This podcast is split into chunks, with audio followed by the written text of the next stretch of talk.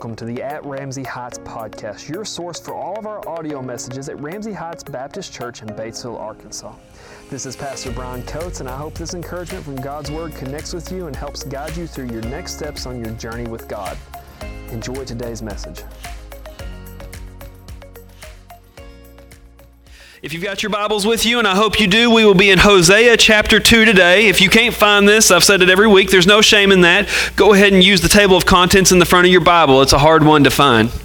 I have always fancied myself a little bit of a mechanic.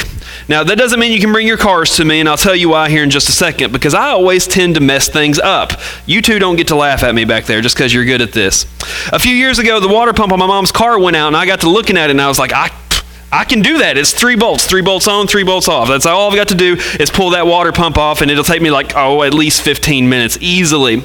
And I started to take this water pump off my mom's car, and what I realized is one of those three bolts was actually behind the pulley. So, like, the bolt wouldn't come all the way out to release itself from the motor. And I started looking at it and go, okay, well, that pulley has to come off. How do I get that pulley off? And I started cranking and prying with stuff that I shouldn't have been. And then I realized, I can't do this. Doing this is beyond my capabilities, and I have just wasted four hours of my life trying to figure out how to fix this car. Now, what I did in trying to fix it myself was I made it more complicated because now instead of getting it in the, or getting in it and driving it down the road, now I have the water pump half off, and you can't drive a car very far without a water pump. So this turns into this huge ordeal where I have to take this car, load it on a trailer, run a couple of good sets of four wheeler ramps, thinking they would hold the car up. They won't, and drive this down to a mechanic who did have the capabilities to do this and probably did it in about half of an hour. And I tell you that story because I think that that is probably a lot of us in a lot of different ways. How many of us have a story in our life where we go, I'm going to fix that? And then we made it worse. Like that's pretty much all of us. And as we look at ourselves, as we look in a mirror and we assess ourselves, what I look at and I see Brian, I say, Brian is dirty. Brian has problems that he can't fix. And when we look in the mirror and see that, I think a lot of times what we do is we start to go into shade tree mechanic mode. Well, how am I going to fix me? How am I going to make myself better? I know I've got this, this relationship with God that is broken because of my sin, where I've picked my path over His path. I probably suffered some consequences if I'm looking in the mirror. I've got to clean myself up, got to get my act together. So I start going to church. Well, I'm, I'm going to go to church and I'm going to fix me. I'm going to start doing that. Well, maybe if I was a better person, maybe if I served in the community a little bit, that, that would make me better. Well, what if I changed my habits? Or, of course, our favorite every year is those New Year's resolutions that last all of four days before we give up on them. And we start looking at ourselves and we start trying to fix ourselves, to clean ourselves. But the problem with that is fixing us or cleaning ourselves before God is outside of our capabilities. And the more time we spend trying to fix ourselves instead of taking ourselves to the one who is qualified to fix us, the worse we get. Now, I'll tell you that story because I think what we're going to find in Hosea today is that, that God has the power to fix us and we don't. We take that back. I know that's what we're going to find in Hosea today. And God wants us to know that beyond a shadow of a doubt. If you haven't been here the past couple weeks, here's just a quick review of the book of Hosea so far that we've been studying. Hosea is a prophet, which just simply means he is a person sent from God with a message to the Israelites. And God uses Hosea a little bit differently than he uses other prophets. He tells Hosea, hey, go find a prostitute and marry her, and your marriage will be a picture of what it is like for me, God, to love uh, a nation that cheats on me with other gods all the time. And chapter 2 started off last week. We started looking at this as God defines his broken relationship with his people because they had turned their back upon him.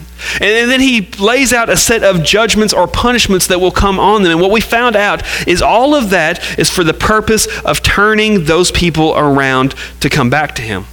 As we continue in chapter 2, what we're going to see is the cycle of restoration that we see five different times in the book of Hosea.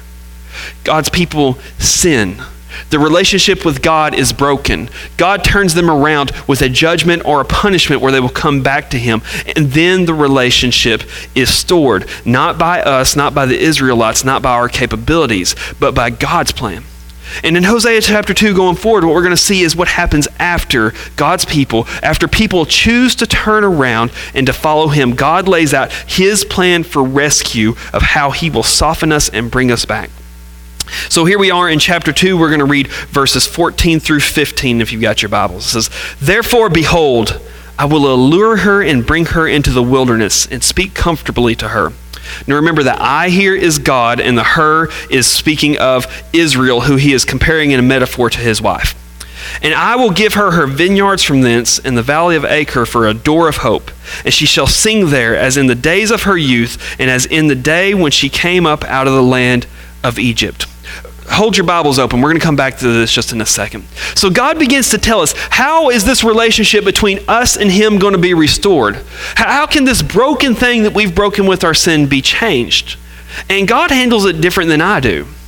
Uh, like using the metaphor of a cheating spouse, he, he keeps comparing us as sinners and Israel in this story as a cheating spouse who could have had him but chooses to go off chasing all of these other gods or all of these sins. And so I think to myself, well, what would it be like if I was the husband and it, it was my wife who cheated on me? H- how would I handle that? And I tell you this not as a brag, I tell you this because we're all broken. I, I wouldn't handle it very good if that was my story in my life, I know myself well enough to know that I would become incredibly manipulative, that I would begin to belittle and demean her to justify myself. I would say, Look what you did. You don't deserve me. You should be begging me to come back to you. And that's how I think a lot of people would handle that kind of a hurt, which makes how God handles this when He has people that turn their back on Him and betray Him. It makes how God handles this all that more amazing. How does God handle it? He says two things. He says, I will take her into the wilderness.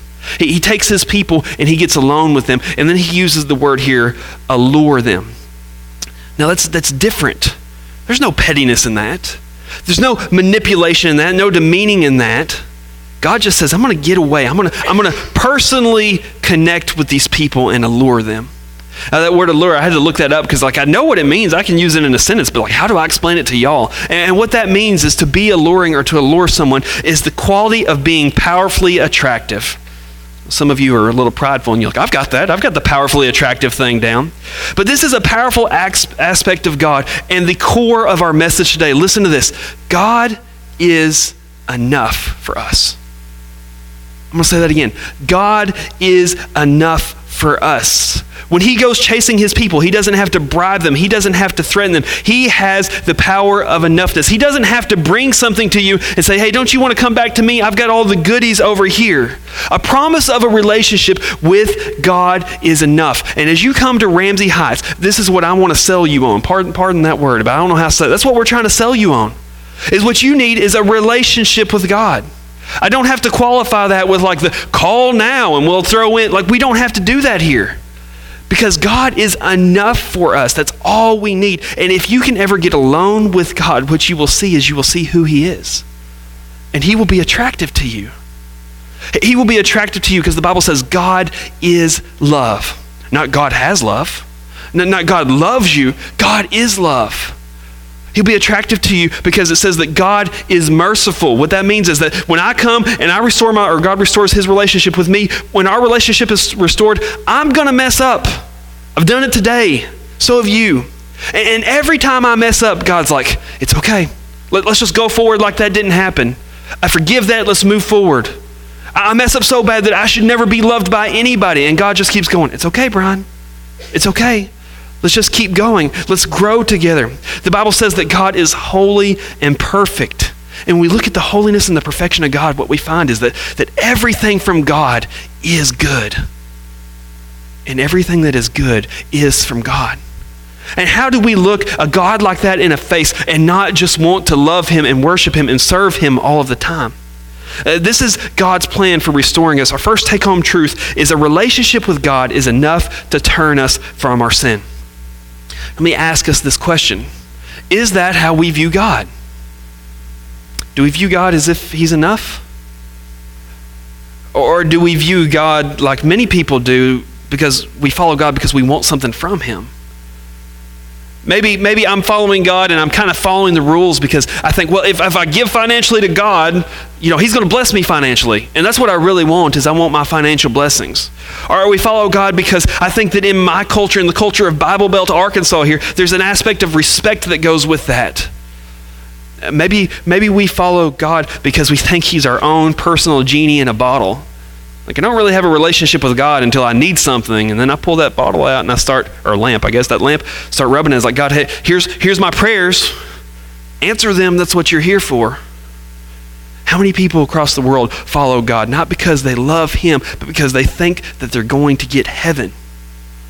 When we look at God, He doesn't need any of those things. And if that is what you follow God for, you have missed the point. The point is that you get God. That's all that matters. That's all you need. And God defines this relationship multiple places in the Bible like a marriage.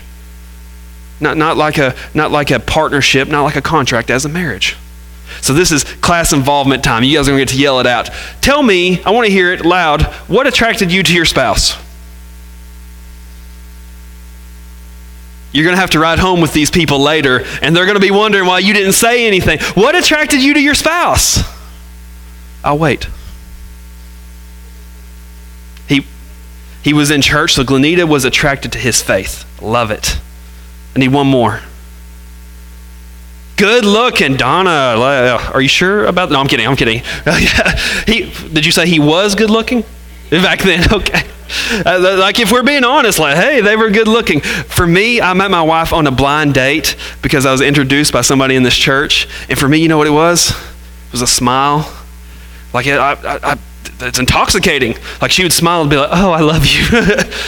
it, it was so attractive to me. But you know what? None of our spouses had to do. None of our spouses had to bribe us. Uh, if, you, if you'll love me, I'll give you all of these things. If, if, you, if you will treat me nicely, I'll do these things back for you. No, we were attracted because of who they are. And if you're attracted to somebody because they bribe you or because you think you can get something from them, that's not love. And that's not a relationship. And it's the same thing with God. If we are attracted to Him not because of who He is, but because of what we think we can get out of Him, it is not love. That is a rela- not a relationship. And this is the problem Israel had in the time of Hosea. They wanted God for His blessings, but they didn't love God. They didn't love who He was. They didn't love what He did for them. They just, they just wanted the things. And here's a problem if things are what draws you to God, things can also draw you away from God. And isn't that, isn't that the, the, the plan of sin? Offer you something and then get you to chase it? That's not what God has to do. Only sin has to do that because sin is broken. Sin cannot allure you because if you saw what sin really did to you, if you saw what sin really did to your spirit, you would run away. So sin must entice and bribe you. We learned that last week. And here's what I've learned about sin as compared to God is sin will always leave you empty. It comes with all of these empty promises. Well, people will like you. You'll be happy. You'll finally find contentment in your sin. If you will just do these things, you will be full. But sin never fills you up. Sin is like going to the Mexican food restaurant. Any Mexican food lovers in here? Here's what I do I go there and I order a cheese dip and I eat like six of those baskets of chips and cheese dip and salsa. And by the time they bring the good food, the actual food that you know keeps you alive, like I'm like I don't even want it. I eat half of it, and I go back to the chips. And when I leave there, I'm like, oh my goodness! I like I'm not. I'm telling Jessica, like, babe, I'm not going to make it. You're going to have to drive home, right? But an hour later, I'm hungry. You know why? Because I wasn't filling myself up with the good things, and that's what sin will do to you. Sin will promise you, it will entice you, it'll make you think that it will fill you up, but you will be, le- uh, but you will be left empty. And for some of us in here today, you may be sitting here and thinking, Brian, my faith feels empty right now. And if your faith feels empty, it's because you were drawn to the wrong thing. As a matter of fact, empty promises is the mark of false gods. They say, "Come and worship me." If you look at the the like the Old Testament or go back into history and you look at all of the list of gods that people worshipped, all of these gods were supposed to serve you in some way. Hey, come to this temple and bow down to this wooden block face thing and it'll make it rain. But you pray to it and you worship it and, and it never rains because a wooden block can't make it rain or, a temple of uh, towards a god of fertility. Hey, if you'll come here, this will get you children or whatever. And, and then you go and you pray and you worship to it and you leave empty because it didn't work because that block of wood or that hunk of stone can't do that for you. And today we chase gods of empty promises that promise us, hey, if you'll do this, you'll be happy. If you do this, your relationships will be great. If you do this, you'll have power and prestige. If you do this, you'll have money. And we chase these false gods all the time. I want you to listen very closely to, to what I'm about to say because I don't want you to confuse this. Some of us in here are chasing a false God, but we call him Jesus. And what that means is that we don't worship the actual God. We don't worship the actual Jesus. What we have done is we've taken his name and we've made ourselves our own God that serves me and gives me what I want, and we call him Jesus. And it's not the same thing as worshiping the actual Jesus Christ that is in the Bible. And I can prove that that's true scripturally because I know what you're thinking. That's weird. So, some of us do this, and I can prove it because Jesus himself said, He talked about a judgment day. He said, In that day, there's going to be people, and they're going to come into heaven, and they're going to stand in front of me, and we're going to have this discussion, and they're going to say to me, Say, Lord, Lord, I did all of these things for you. I taught for you. I prophesied for you. I even cast out demons in your name, using your name. And you know what Jesus says? He says, And at that time I will sell them. Depart from me, you who commit iniquity, because I never knew you. People will spend their lives chasing a false God that they put a false name of Jesus on instead of chasing the one and true Jesus.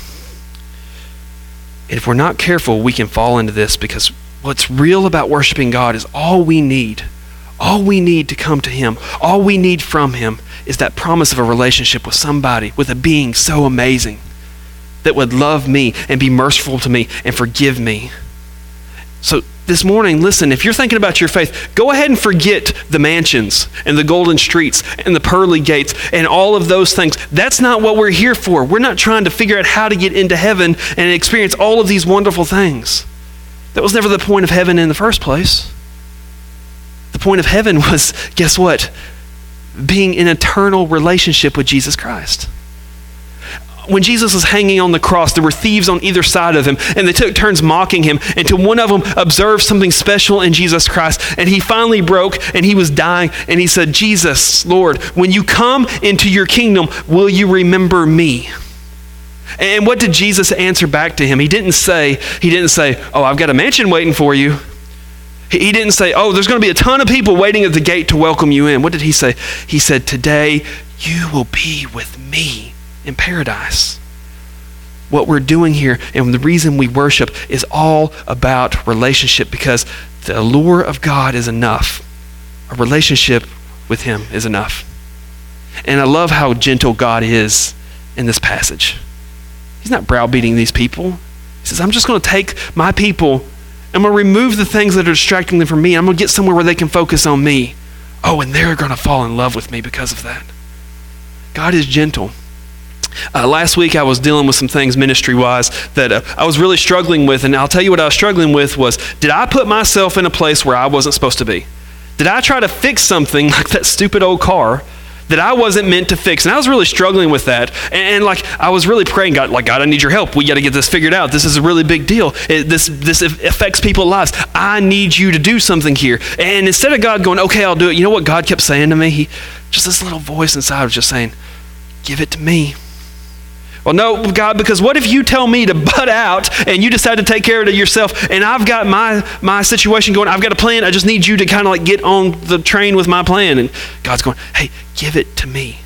And very gently, very gently, as I was praying this, I just began to pray and the Holy Spirit just led me into this prayer of, God, you are good.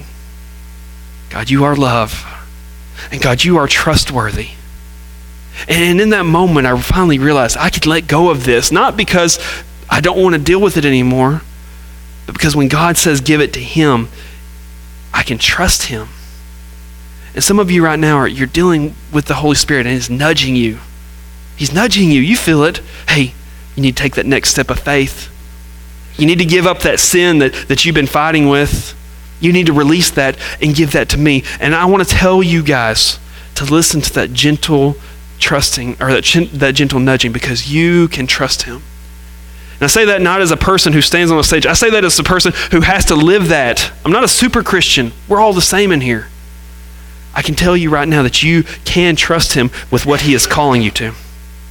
Let's continue to read God's plan in Hosea 2. If you still got your Bibles with you, this is verses 16 and 17. And it shall be that day, saith the Lord, that thou shalt call me Ishi, and thou sh- and shalt call me no more Baali. Let me go back because that was not translated for whatever reason out of the Hebrew. Let me go back and translate that for us. Verse 16.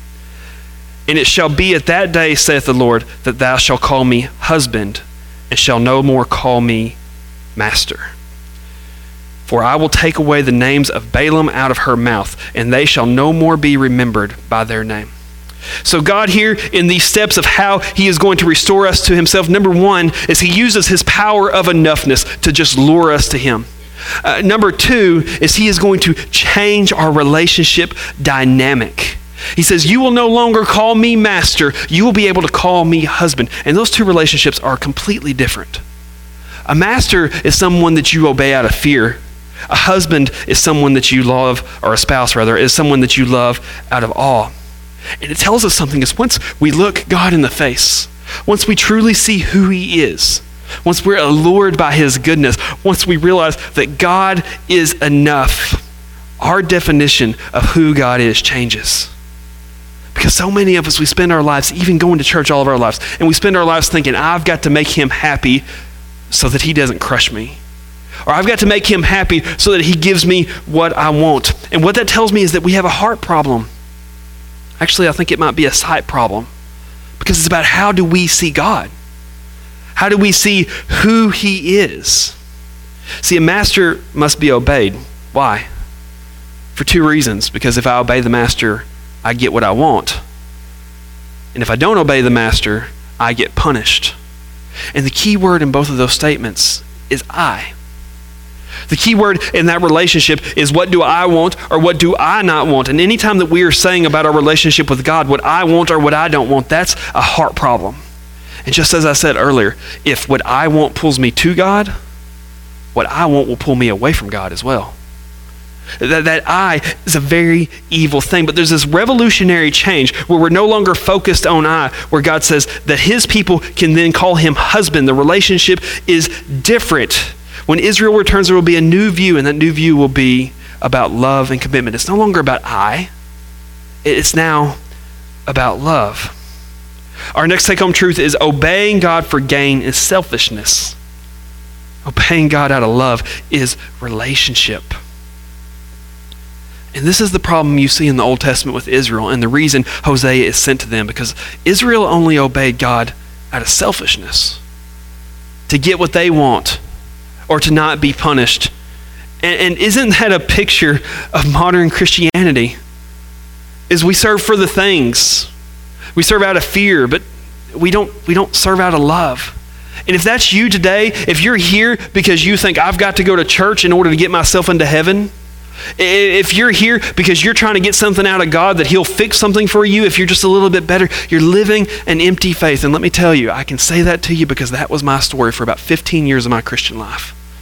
An empty faith based on doing all the right actions for all the wrong reasons. Because God was my master, not because I had a relationship with Him. And when you live that, and you live that legalistic society that says, I've got to keep God happy with me I've got to make sure God knows what I want.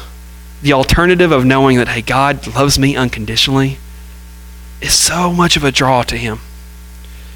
So let's continue reading here. We're going to read verse 17 again in God's plan for restoring us. It says, For I will take away the names of Baalim out of her mouth, and they shall no more be remembered by their name.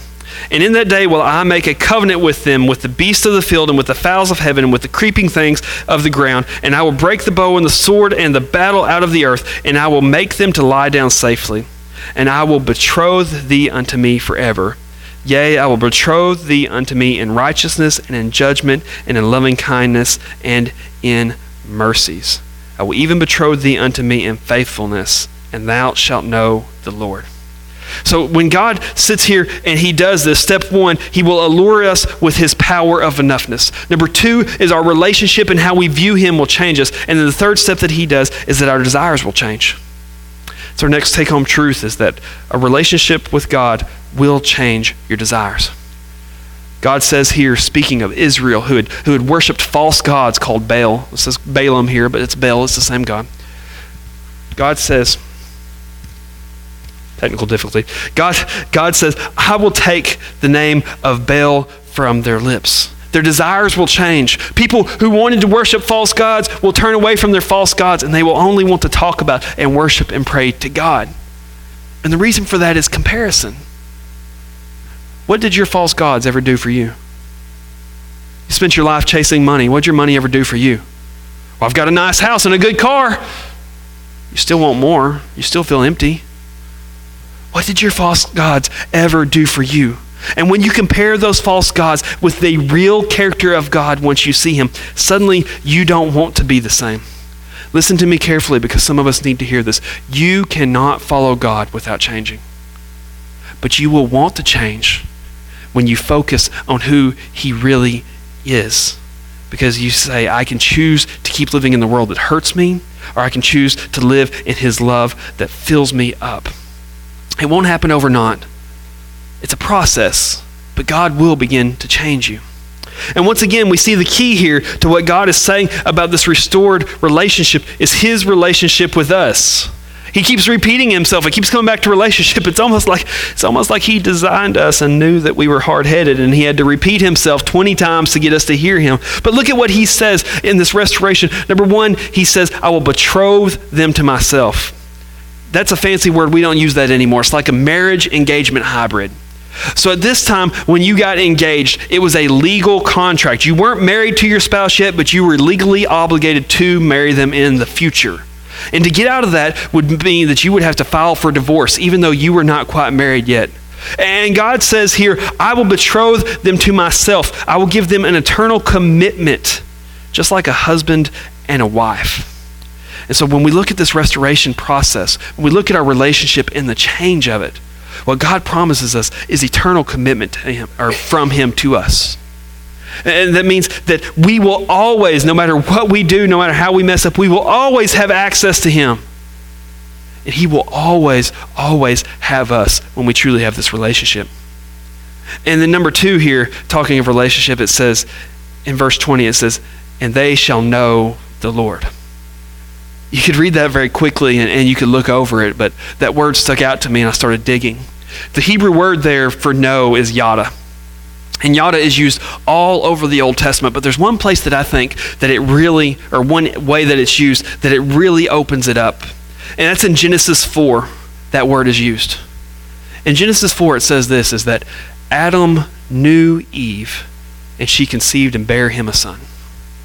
And that, that word is a placeholder for the physical aspect of intercourse. And the reason that I'm bringing that up is stick with me, don't get confused here. Stick with me is because God uses that instead of saying any other word we could use for that sexual act. He uses the word knew because it points to something deeper about our physical connections with each other between a husband and a wife. It points to a deep, intimate, emotional connection that comes with the physical act of sex. And God uses that same word that same word to describe us connecting to Him. Forget the physical part of it. When God says know Him, what He's speaking of here is a deep, intimate, emotional connection with the God of the universe. Israel will know God, not know about God, not have met God, not waves to God in Walmart because they went to school each other 10 years ago. Israel and us will have a deep, intimate, emotional connection with God. Let me ask you a question based on that. Is your faith a habit or is it a connection to the God of the universe? Last bit of verses here, verses 20 through 23, 21 through 23. And it shall come to pass in that day, I will hear, saith the Lord. I will hear the heavens, and they shall hear me. And the earth shall hear the corn, and the wine, and the oil, and shall hear Jezreel. And I will show her unto me in, a, in the earth. And I will have mercy upon her that have not obtained mercy and I will say to them which were not my people, Thou art my people. And they shall say, Thou art my God. Here it is in this process. Here is restoration.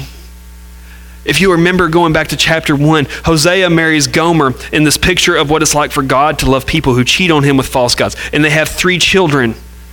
And, and, these children represent that divide between God and his people. The first child was named Jezreel as a reminder of a bloody massacre done by the Israelites. The second child was named No Mercy, so they would be a complete reminder that God would not save them from judgment. And the last child was named Not My Child, or I'm sorry, Not My People. That way that there would be no question that God and these people's relationship was broken. But here God goes back to those names and he says Jezreel will be a symbol of hope.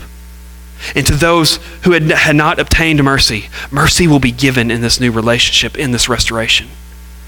And to those who were not my people, they will be called my people, and they will say, You are my God.